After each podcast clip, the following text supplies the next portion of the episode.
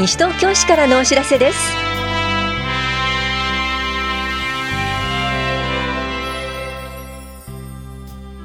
今日は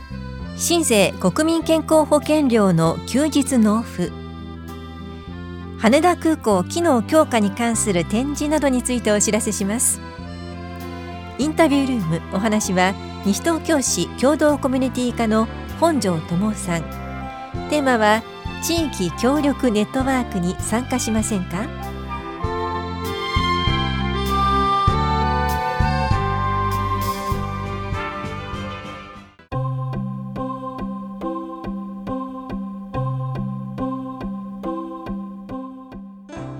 新税国民健康保険料の休日納付相談窓口のお知らせです。2月1日土曜日と2日日曜日。いずれも午前9時から午後4時まで棚視聴者に窓口を設けます。市税は4回の納税課。国民健康保険料は2回の保険年金課です。窓口では市税国民健康保険料の納付と相談納付書の再発行などを行います。納税課と保険年金課からのお知らせでした。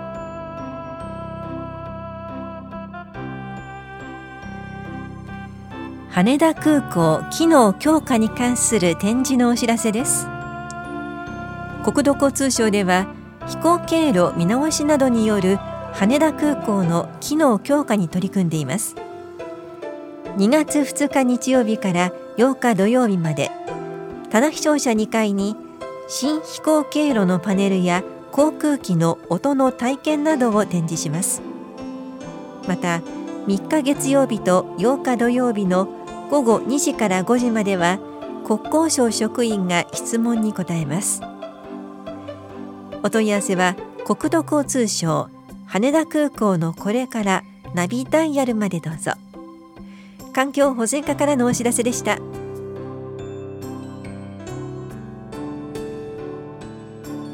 2月17日から税の申告が始まります。申告期間は3月16日までです。市役所では市民税都民税と簡易な所得税の確定申告の相談申告の受付窓口を設けています。棚視聴者は2回展示コーナーで2月17日から3月16日まで。本屋庁舎は1回臨時窓口が2月10日から3月9日まで。防災センターが3月10日から16日まで窓口を設けます。2月7日まで開設する出張窓口もご利用ください。また防災センターでは2月10日から13日まで税理士による無料申告相談を行います。申告書を作成して提出することができます。いずれもお越しの際は1月15日号の広報西東京4面の申告の際に必要なものをお持ちください。なお市で相談できる所得税の確定申告は給与所得者の還付申告や公的年金など簡易な申告です。内容が複雑な相談については税務署へご相談ください。棚視聴者市民税課と東村山税務署からのお知らせでした。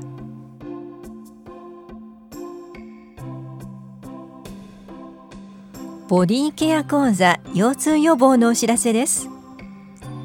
理学療法士による腰痛予防に関する話と自宅でできる体操の講座です。市内在住の18歳以上の方を対象に2月5日水曜日午後1時から2時まで本屋保健福祉総合センターで行われます。受講ご希望の方は前の日までに電話でお申し込みください。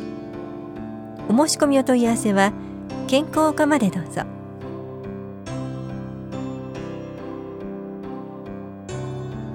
離乳食講習会スタートのお知らせです。市内在住の4ヶ月から5ヶ月の乳児と保護者を対象に離乳食開始から初期のお話試食をします。この講座は2月13日木曜日午前10時半から11時10分まで田無総合福祉センターで行われます。受講ご希望の方は2月6日までに電話でお申し込みください。お申し込みお問い合わせは大谷保健福祉総合センター健康課までです。インタビュールームお話は西東京市共同コミュニティ課本庄智夫さん。テーマは地域協力ネットワークに参加しませんか？担当は近藤直子です。さて本庄さん地域協力ネットワークというのはどんな取り組みなのか教えてください。はい、えー、地域協力ネットワークは、えー、市内を隣接する5つから7つの町ごとに、えー、南部、西部、中部、北東部の4つの地域に区分し、それぞれの地域内に居住する方、地域内で活動するさまざまな団体、組織同士の連携や協力の輪を広げ、ネットワークとして地域内のつながりを広げていく取り組みです。え現在南部地域西部地域で設立されておりまして南部地域は5年目西部地域は3年目を迎えるところです、えそしてこの2月に3つ目の地域協力ネットワークが中部地域で設立されます。中部地域が新たに設立されるんですね。え中部地域というと西東京市内対象になる地域はどのあたりでしょうか、え中部地域は西東京市内の田無町北原町宝谷町泉町住吉町が対象となります。おととしの12月から地域の皆様と準備を進めてきました。2月18日火曜日午後6時半から田無庁舎5階で設立総会を開催し設立されます。地域協力ネットワークには参加の条件はありません。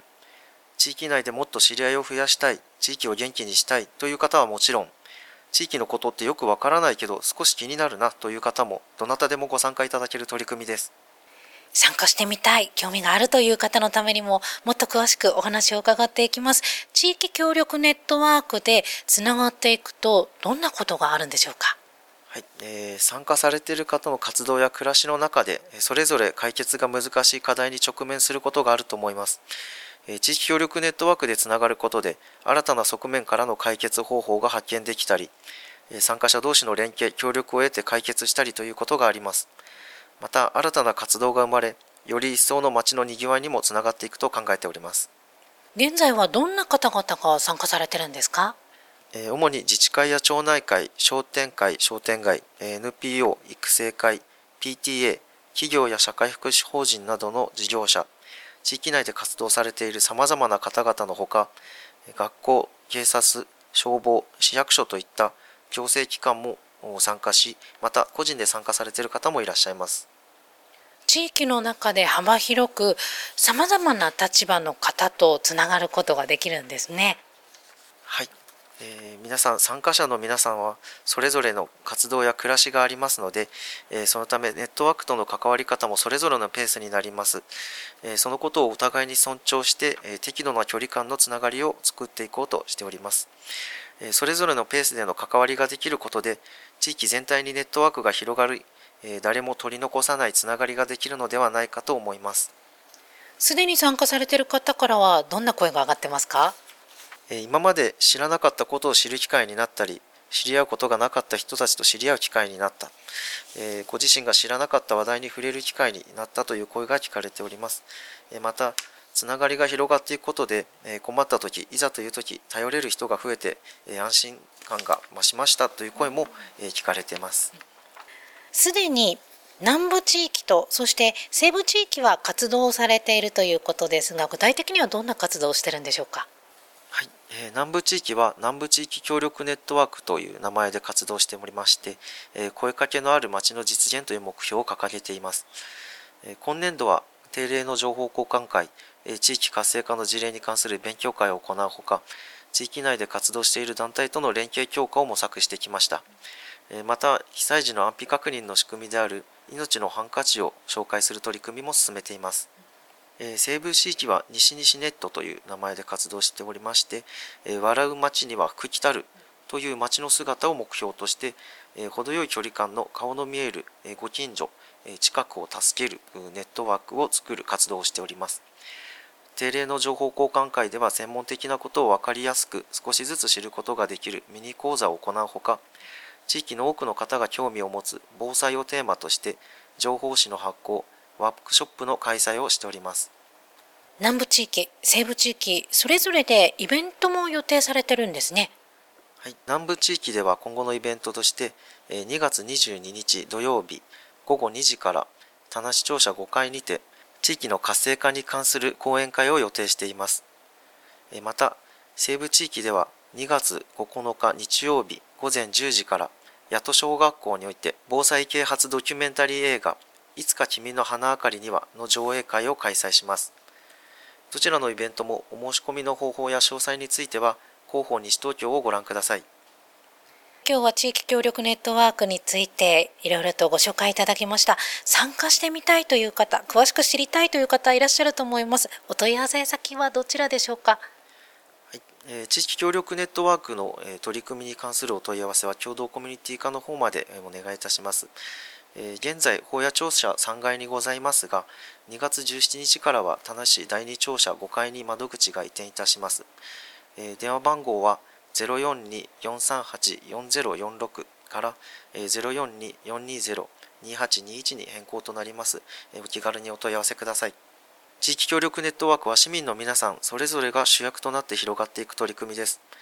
皆様がそれぞれご自身のペースに合わせて関わっていただくことで、より一層街が元気になっていくと思います。ぜひ気軽にご参加ください。ありがとうございます。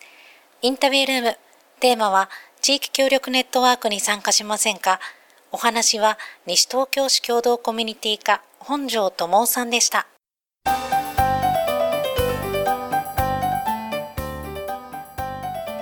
赤ちゃんの集いの日へお出かけください。妊婦さんもぜひどうぞ。西東京市内保育園内にある地域子育て支援センターでは毎月定期的に赤ちゃんの集いの日を設けています。初めての赤ちゃんで不安だったりママ友達を作りたい。そんな時はぜひお越しください。ママ同士おしゃべりを楽しんだり専門職による子育て相談身体測定ができます。参加できるのは8ヶ月までの乳児と保護者そして妊婦です。今月と来月はセンター住吉が2月25日火曜日と3月23日月曜日。センター欅が2月28日金曜日。センター八木沢は2月21日金曜日。センター中町が2月10日月曜日と3月9日月曜日。センター東は2月4日火曜日と3月2日月曜日。いずれも午前10時から11時半までですがセンター東は午前10時15分からとなります。なおセンター以外でも市内各所で開催しています。詳しくは市のホームページをご覧ください。棚視聴者保育課からのお知らせでした。